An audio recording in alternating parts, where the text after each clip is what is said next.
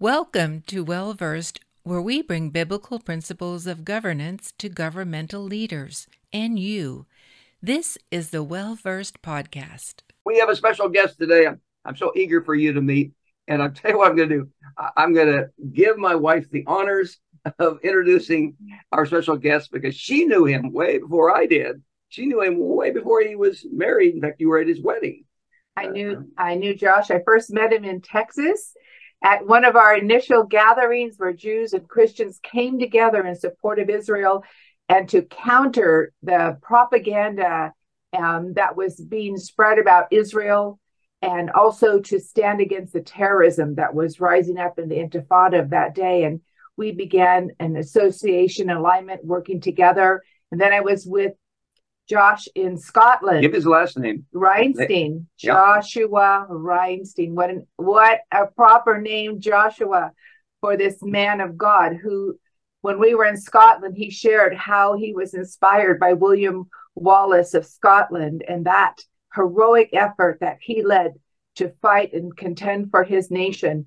And so we have a modern day William Wallace. We have a modern day Joshua who is bringing the truth about Israel and allowing us to stand together as Christians and Jews for the nation of Israel and bringing in alignment of nations, their governments, and commitment and purposes to stand with Israel. So important in this day to receive the blessing of the Lord upon not only Israel, but upon the nations that are joined together with God's purposes in this hour. So he is in the very front lines of preparing the way for Messiah's coming and lining up biblical governance worldwide.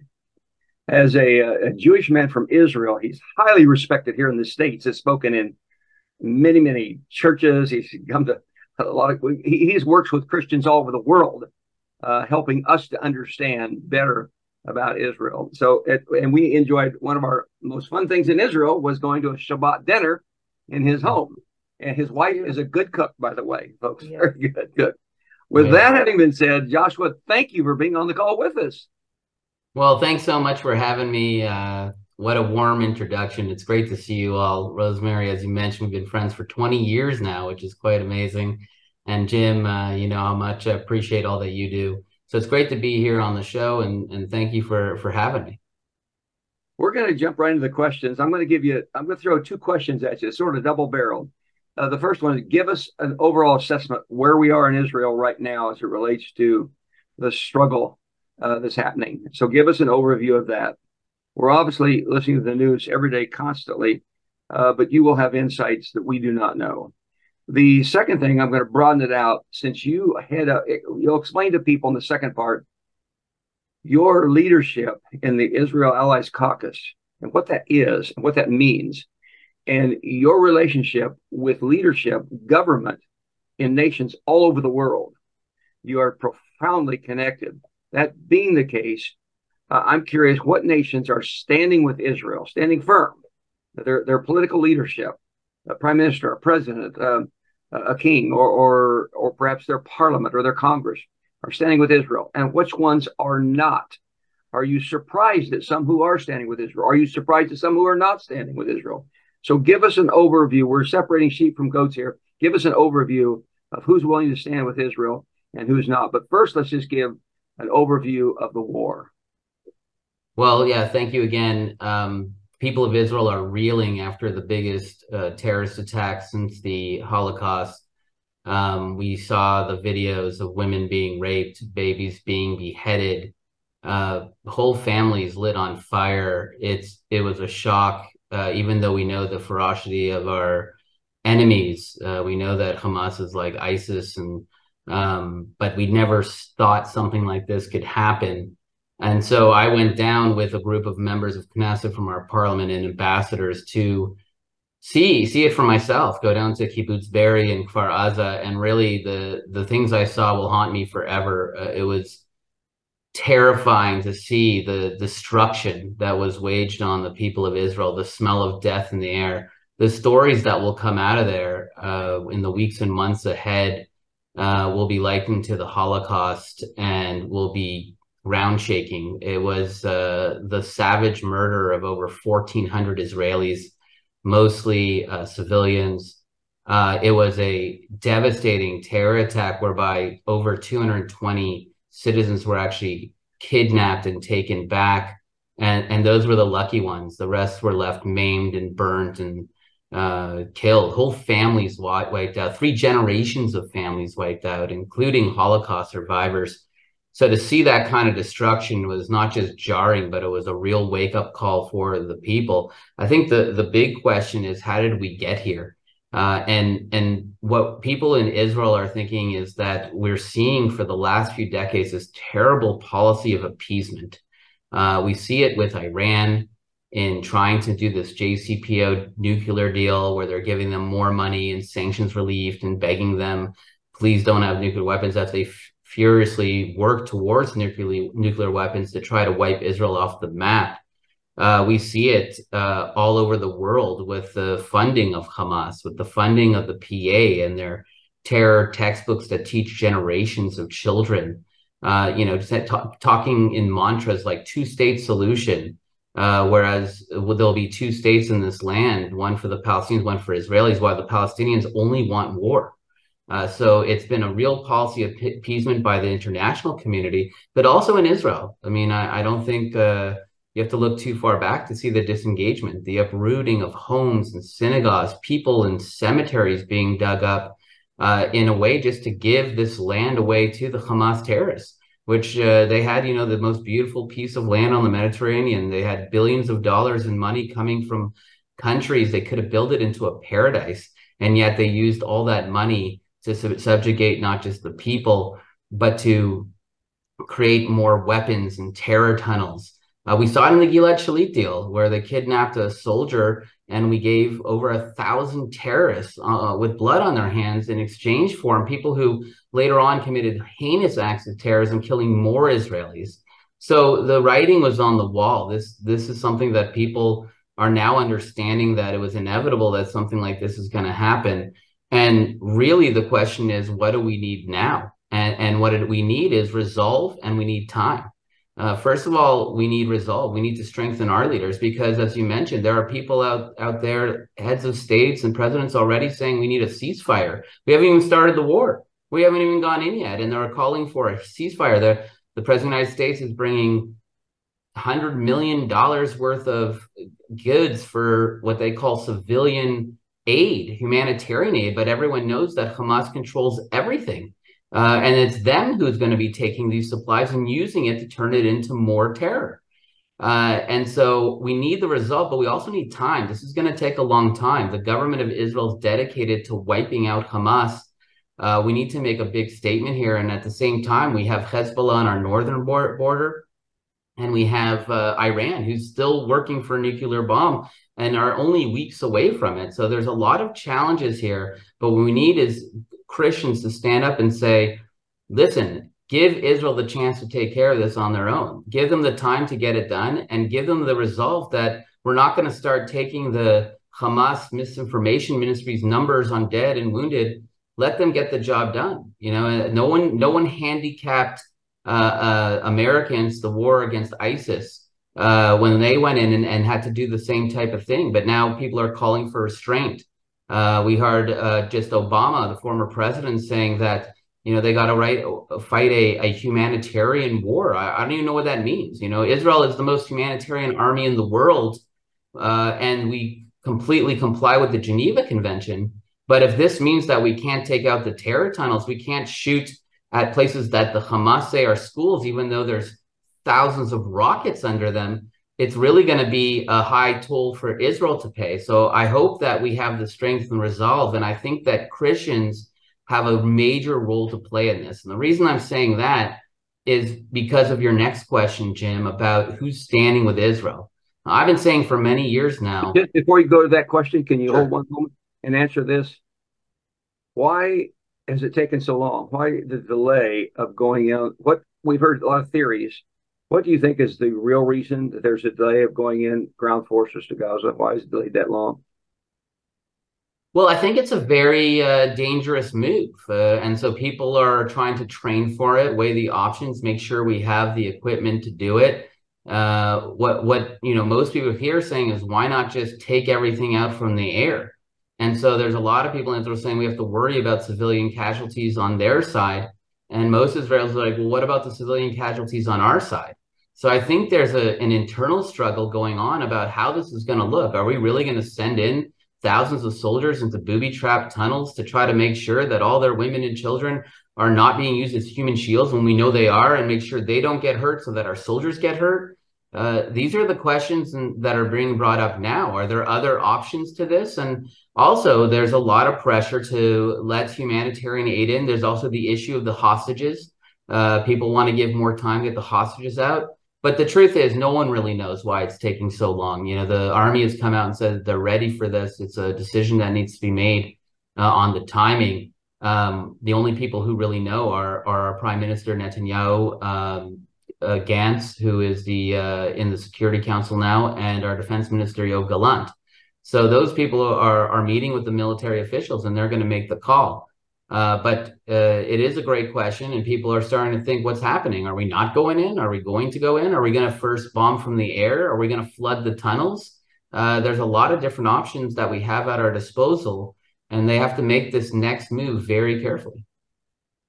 Very good. Thank you for that. Now let's go right into where you were beginning to talk about nations. Give us an overview of how the nations are standing, or those that are not standing with Israel this time. But you work... The Israel Allies Caucus works with how many different nations? Well, I'll start by saying what I've been saying for the last decade. It's really Christians, not countries, that stand with Israel. And you can see who's standing with Israel based on the population in those countries. Any place that has a majority Bible-believing Christian population is standing with Israel firmly. And we see that also in America. America's standing with Israel firmly. You know, there's a lot of pressure from the Biden administration to do different things, to hold off on, you know, fighting the Northern Front. But you heard his speech. He came out pretty strong in support of Israel. We don't know what's happening in the back rooms. But when you look at the nations, it's always the Christian nations that stand with Israel, whether it be Papua New Guinea or Moldova or Liberia or Sierra Leone or Uganda or Hungary. Or these places have a large Christian population that are very vocal and standing with Israel. And that's why in 2004, we launched the Knesset Christian Allies Caucus. The idea was to build direct relationships and proper passive communication and cooperation with Christian leaders around the world, Christian leaders like you, Jim, and Rosemary. And that's how I actually met Rosemary in 2004. And since then, we started the Israel Allies Foundation. And the Israel Allies Foundation coordinates the activities of 53 caucuses in 53 countries around the world, more than 1,500 legislators in our network. It's the largest pro-Israel network of legislators, and it's become the diplomatic Iron Dome for Israel. And so what we've developed is a concept called faith-based diplomacy. And faith-based diplomacy is simply when people take their biblical support for Israel and turn it into real political action. Now, you've seen the faith-based diplomacy in action over the last few years. The embassy moves to Jerusalem. Again, you can just look at the countries who moved their embassy. Those are Christian countries, countries that have used the fact that so many Christians stand with Israel to do that. Anti-BDS legislation, anti-Semitism legislation that we see around the world, that comes from faith-based diplomacy, Christians getting involved with the political process and getting the work done. Even having observer status at the African Union was an example of faith-based diplomacy. We saw that with the president of DRC. I was in September at the opening of the Papua New Guinea embassy, and the president came out and he said, if you're a Christian and you don't recognize that David's capital, Jerusalem, belongs to the Jewish people, then you're not really a Christian. And I think that a lot of people understand now what I've been saying, that it's Christians, not countries, that stand with Israel. And you can see this in every facet. You can see it in the media battle. You can see it on the social media. You can see it who's standing at the rallies with the Jewish people around the world. These are all Christian churches, organizations, leaders who are standing with Israel, and they're bringing their governments with them. And so we're seeing an outpouring of support in words from many of the big countries. You know, we had this week, Macron from France. We had the German chancellor the week before. We had President Biden. But it's the countries that have a lot of Christian support where we're getting the real support on the ground. But the problem is that support will only hold up so long. You know, eventually everyone's going to turn on Israel. It's something that happens every time that we're in conflict. A lot of people are okay to mourn dead Jews, but they don't like supporting the Jews who fight back. And so we know in Israel that ultimately, in the end, we're going to have to go this alone. But just to that point as well, you know, we're a Bible-believing country as well. And we know that God is on our side. I think that something that has been amazing to see over the last 3 weeks is people becoming more practicing as Jews. There was an article that came out that, you know how it says in the Bible, you have to have fringes on your garments. They're called tzitzit. There was a mad rush to prepare 60,000 pairs of tzitzit for our soldiers that didn't have it. People are coming together in prayer in Israel because we know that we're not going to win this war because we're the best soldiers or we have the best technology. We know that when the people of Israel go to war, God is with us. It's only when we don't fight that we lose. But once we fight, God will be with us. And so we're seeing a lot of bad actors come out against Israel, whether it be the comments from the Muslim Islamic countries like Qatar, Iran, of course, who's been moving all these pieces. Obviously, Hamas and Hezbollah are the proxy armies of Iran. They've been very supportive of these terror attacks and giving them financing and weapons and training to do it. We have Qatar, who has the heads of Hamas sitting in five-star hotels right now while they're putting out propaganda on their Al Jazeera TV station. We have Turkey, who's hosting some of the leadership of Hamas there as well. But we're also hearing from countries like Russia and China, who are making moral equivalence between the horrible, heinous crimes, the pogrom, the horrible terrorist attack that happened, and our defense of it. And so we're seeing that more from countries that are not aligned with Israel, and we're seeing great support from Western countries. But we believe ultimately and inevitably the Western support will also wane as we get into this fight, because this isn't going to take days. It's going to take weeks and months to get the job done. And I think that we need to have the stomach to get through this and make sure we do it right. And that's why Christian support is so important. Embellish that a little bit more. We believe that the Western support is going to wane. Walk me through a little bit more. And does that, in your perception, are you including America in that? Well, I think so. I think we're going to see calls for ceasefires. Also, we just heard from Anthony Blinken, the Secretary of State, saying that maybe a pause would be a good idea right now to allow for humanitarian corridor. We're going to hear from all the nations that are standing up with Israel now. They're going to call for a ceasefire. They're going to call to stop what's going on. You have to understand that the majority of countries in the world are dictators and tyrants. They're run by dictators and tyrants. We just saw the head of the UN come out and say that the writing was on the wall. You know, you should have expected this. This is all because it's all Israel's fault. They did this. You know, there's calls for him to resign now, but there's no chance he's going to resign because that's what the majority of countries want to hear.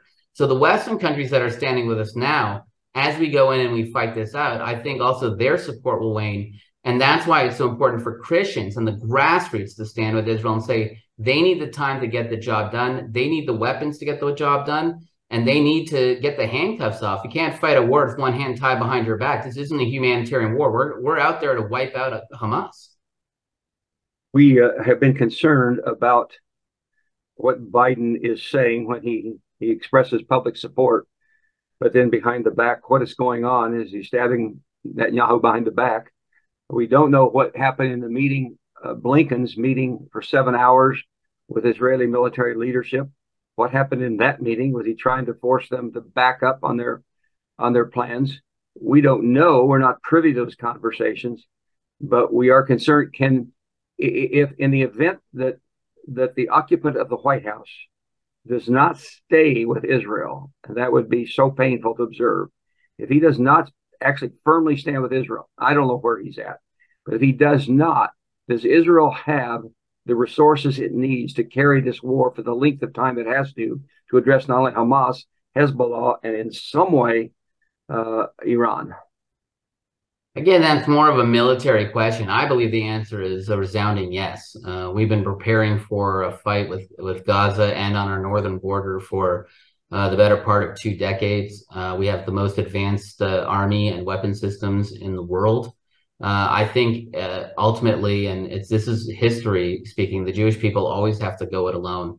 It's great to have the great support and the public speeches, but you see what's happening in America. There's a lot of pressure on this administration to turn on Israel. You see the rallies of Islamists on the streets in New York and California and Washington, D.C. You see the university campuses where they're just cheering on the murder of babies. There's conversations on Twitter about, oh, were the babies shot or were they beheaded? Like, it makes a difference, and that would, you know, make their decision not to support it. It's really disgusting, and it's the same libel that we've seen throughout the ages, throughout the last 2,000 years. But the pressure in the Democratic Party, because of the Squad and the progressive movement that has aligned themselves with radical Islam, is a real thing.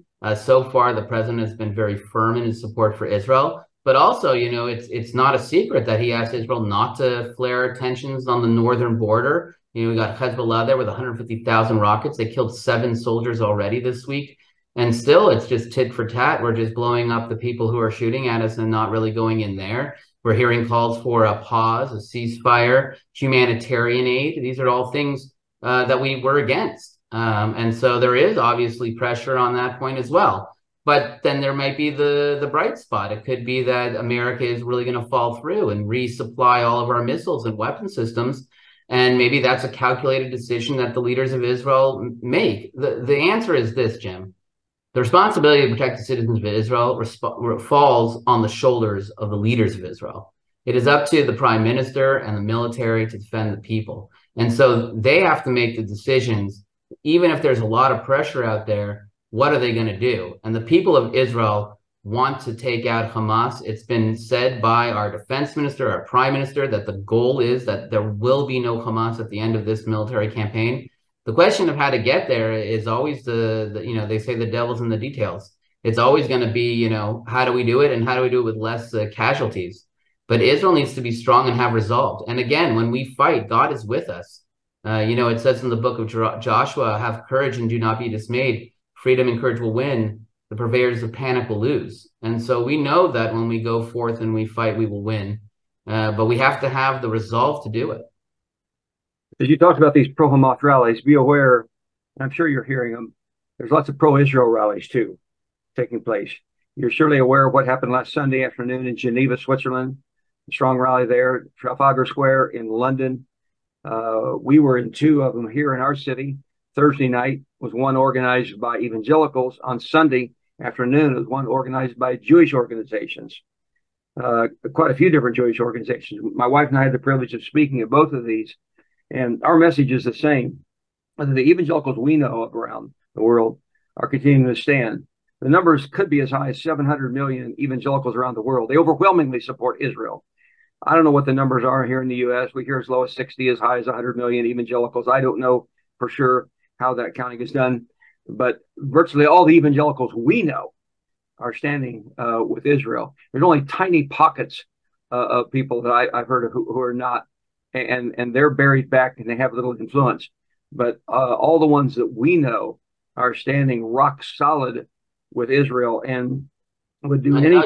Just to that point, Jim, I can say that you're 100% right, and I mentioned that before. The people who are coming to the aid of the Jewish people are Bible-believing Christians. We see that in the rallies all over the world. I spoke to a rally of 300 pastors in Liberia.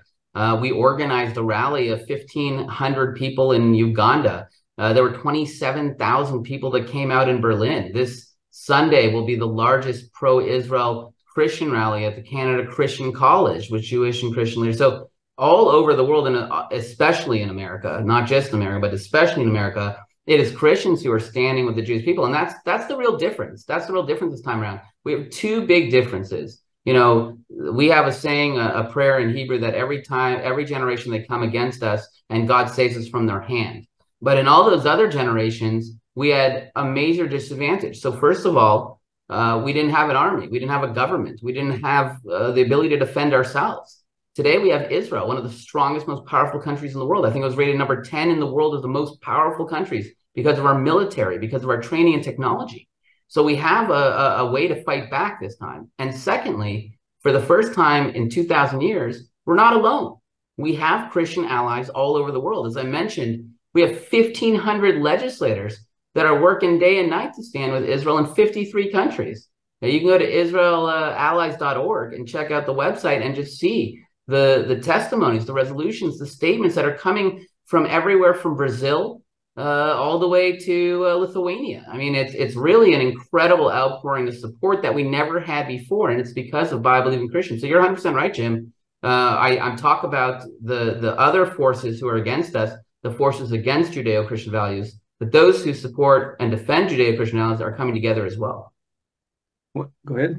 But it's shocking to see the number of radical, anti-Semitic, anti-God, the hatred that has risen up in so many places, where before it was in certain pockets. Like I would face that in Berkeley or San Francisco, where you have much more radical elements. So when we have pro-Israel events, they would come out violently. But now it's grown, and we need to wake up and see the amount of people and who these individuals are. They are exposing themselves, and God is allowing to come to light a root of evil that can be so potentially disastrous for all of our nations. If we're silent now, if we don't speak up, if we don't address it, if we don't look and see that this is atrocious, this is a tragedy that this could happen in our country, that there would be groups that would protest against Israel at this time in my city, in my community.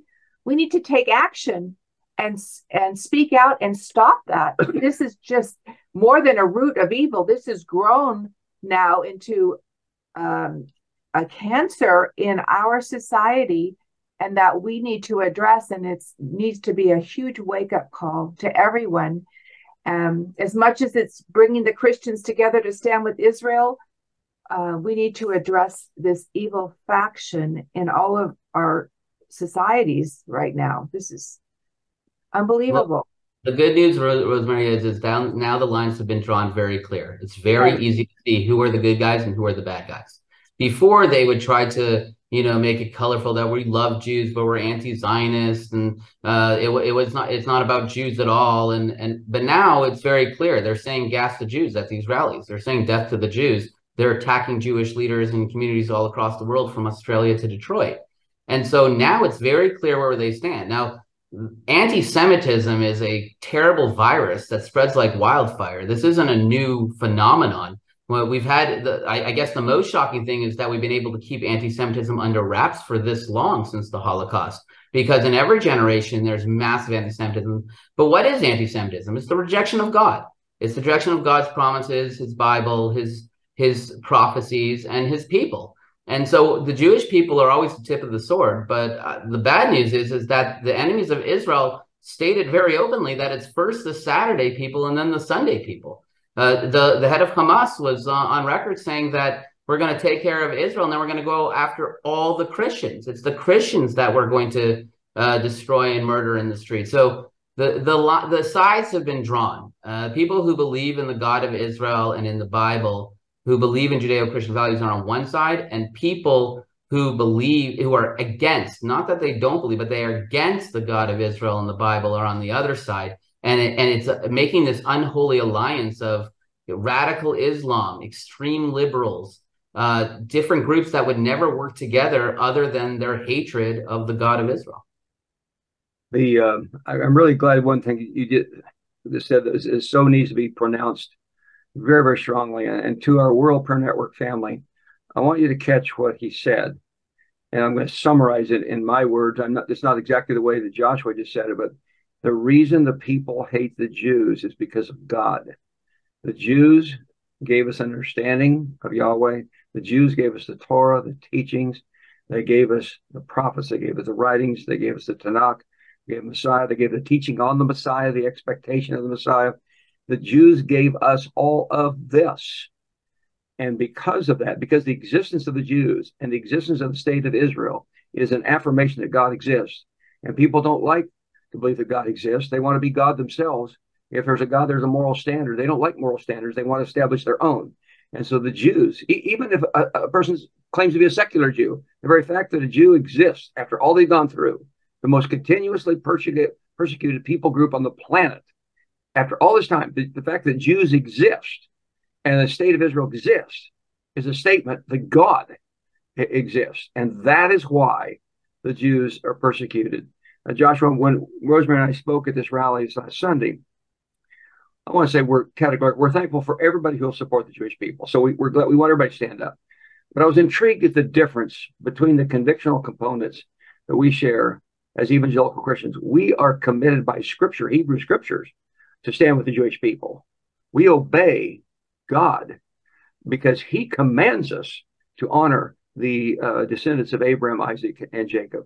There were other people there from other religions, other different, all kinds of different categories, all kinds of groups. I'm not going to mention them, including liberal Protestants.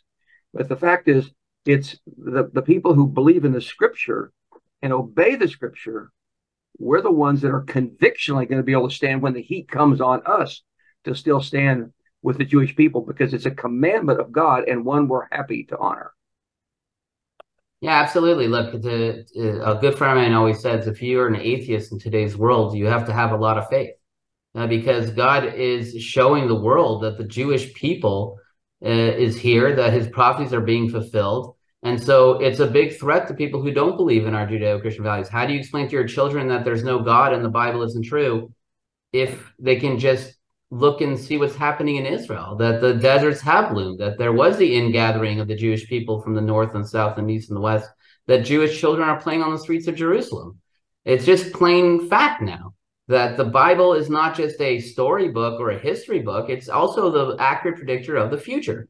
And so what we're seeing is that as Israel grows and becomes a light onto the nations through our technologies and the world sees what's going on, people who reject the God of Israel and the Bible are threatened. They're saying, oh, this is a threat to my way of life because I can't explain why, why don't I believe this? So the more the success of Israel, the more of God's light shining in the world from Israel, the more ferocious the attack. And I think that we're at a pivot point where Christians understand that, and that Christians who believe that they're grafted into the covenant between God and Abraham, they know that they're on the line as well. The most persecuted people in the world today are not Jews, it's Christians.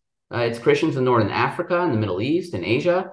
Christians are under attack for what they believe. So I think they understand that this is the time that Jews and Christians need to come together. And that's why I'm so thankful to see so many millions of Christians coming out to the street to support us. But that needs to continue. That can't, be something that you do and then now you're busy. You got to buy dog food. You got to go see the doctor. You got to see a mechanic for your car. And then you get sidetracked. Right now, the mission of all people who believe in the God of Israel should be to stand together and to support Israel, give them the time to get the job done, and give us the strength to have the resolve to do it right.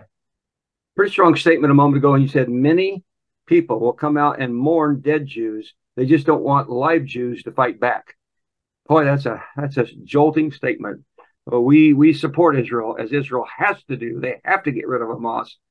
And I hope they go right after Hezbollah. And then somehow God give them the wisdom of how to just take care of Iran at the same time. Rosemary? And as a reminder, since the Lord fulfilled His covenant and rebirthed Israel in 1948, and Israel was attacked, she won that war against all odds. In 1967, again, Israel was under siege by much greater numbers than herself, and she attained the victory. And in 1973, the Yom Kippur War, Israel won that war as well, and they will win this war because it's with God's help. And even Yeshua, Jesus himself, said salvation is of the Jews. He told a Samaritan woman that salvation is of the Jews. And this is where we are to align ourselves, to join in, to participate, to pray and call upon the name of the Lord, who is going to give an astounding victory to Israel and give back even more of the covenant land in His faithfulness and bring the knowledge of Himself upon all nations. This is a merciful thing that will take place. And He will show the world that God is real, that Israel is His nation and the Jewish people His covenant bride. And I just want to remind all of you, even though Josh has correctly said that Israel is a powerful country, and it is, and they have one of the greatest armies, if not the greatest army, and it is, at the same time, they do need our help, our financial help. And I want to encourage you once again, we've been sending funds as rapidly as we possibly can get them in. You'll go to wellversedworld.org, wellversedworld.org. If you'll go down and just scroll down, it'll say updates on Israel. Click on that. And then that will take you to a give page, donate to Israel. Then you'll go at a place where you can put a dollar amount. You click on select the fund, select Israel Relief. Now, where's that going? A major portion of it is going, because remember, there's 300,000 to 400,000 or more reservists called up with almost no warning, 4 hours warning. They didn't have the military equipment gear already. And so we're giving military grade jackets, socks, gloves, blankets. Remember, we think of Israel as being hot, but this is coming into the winter season, and many of them are up there on the Lebanese border, and it can get very cold. And so they need equipment, neck warmers even. We're buying neck warmers and getting them in. The second thing we're giving is what's called MyMedic kits. Two of our friends just flew over and took a whole lot of shipment from the medic kits that you helped buy. These are small little red bags, and they're actually creating camouflage ones now, but to help what's called pre-hospital trauma, to help in with clotting and this kind of thing to stop bleeding. And so that's a critical one. Another part of the funds is going to an organization in Samaria where the Jewish communities are putting together packages as fast as we can, and we're helping give them the funds. These are care packages that have just kind of everything a soldier needs, and they're just basic supplies.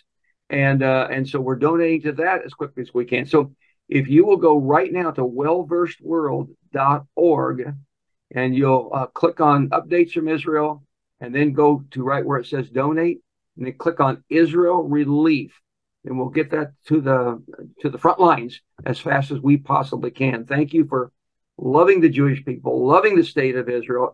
And Josh, you're always a blessing. You're profoundly informed. You're articulate. You're one smart guy, and I always love hanging out with you anytime we can. We were supposed to be in Israel right now. Yes. Jerusalem. But yeah, we were supposed to be in Jerusalem right now. So we're going to get back with you one of these times and get to see you and your family. Anything else, Joshua, that you want to say as a final parting thought? Well, I want to leave it on a good note. And of course, Jim and Rosemary, we can't wait to see you back here in Israel. There are so many Christians who are waiting to come back home here to see us, to love on us, and to be with us. So we're excited about that day. It's coming soon. But I want to leave on a positive note. You know, this story, our past, our present, our future, has been foretold. And I, for one, take great solace in the fact that there will be peace in Jerusalem. The question is, are we going to go the easy way and the hard way? And history has told us that we always go the hard way. And I'm hoping this time that we have the resolve to get the job done, because we definitely have the weapons and the army and everything going for us, and God of Israel, obviously, on our side, walking before us. So we really just need to have the resolve to get the job done and get rid of this threat once and for all. But I would just ask all the people watching to pray for Israel. You know, we believe in the power of prayer. Pray for the peace of Jerusalem. Pray that God will strengthen our leadership. Pray for the soldiers when they go into battle. Pray also for the wounded, the hostages, the people who are killed, and the comfort of their families from God above. And also praise. Praise God for his mercy. Praise God for what he does for Israel, how he's fulfilled his prophecies. And praise God for what he's about to do to our enemies. So thank you, Jim and Rosemary, for the opportunity to get together. And I hope to see all of you again next year in Jerusalem. I hope you enjoyed today's episode. Please read the show notes for additional details if you would like a copy of the book or resources mentioned. Remember that Well-Versed is a 501c3 tax-deductible nonprofit organization. We rely on your support and partnership. Don't forget to hit subscribe to keep up to date with our latest episodes. Leave us a 5-star review and tell your friends to subscribe too. Thank you for listening to the Well-Versed podcast. For more information, please go to www.wellversedworld.org.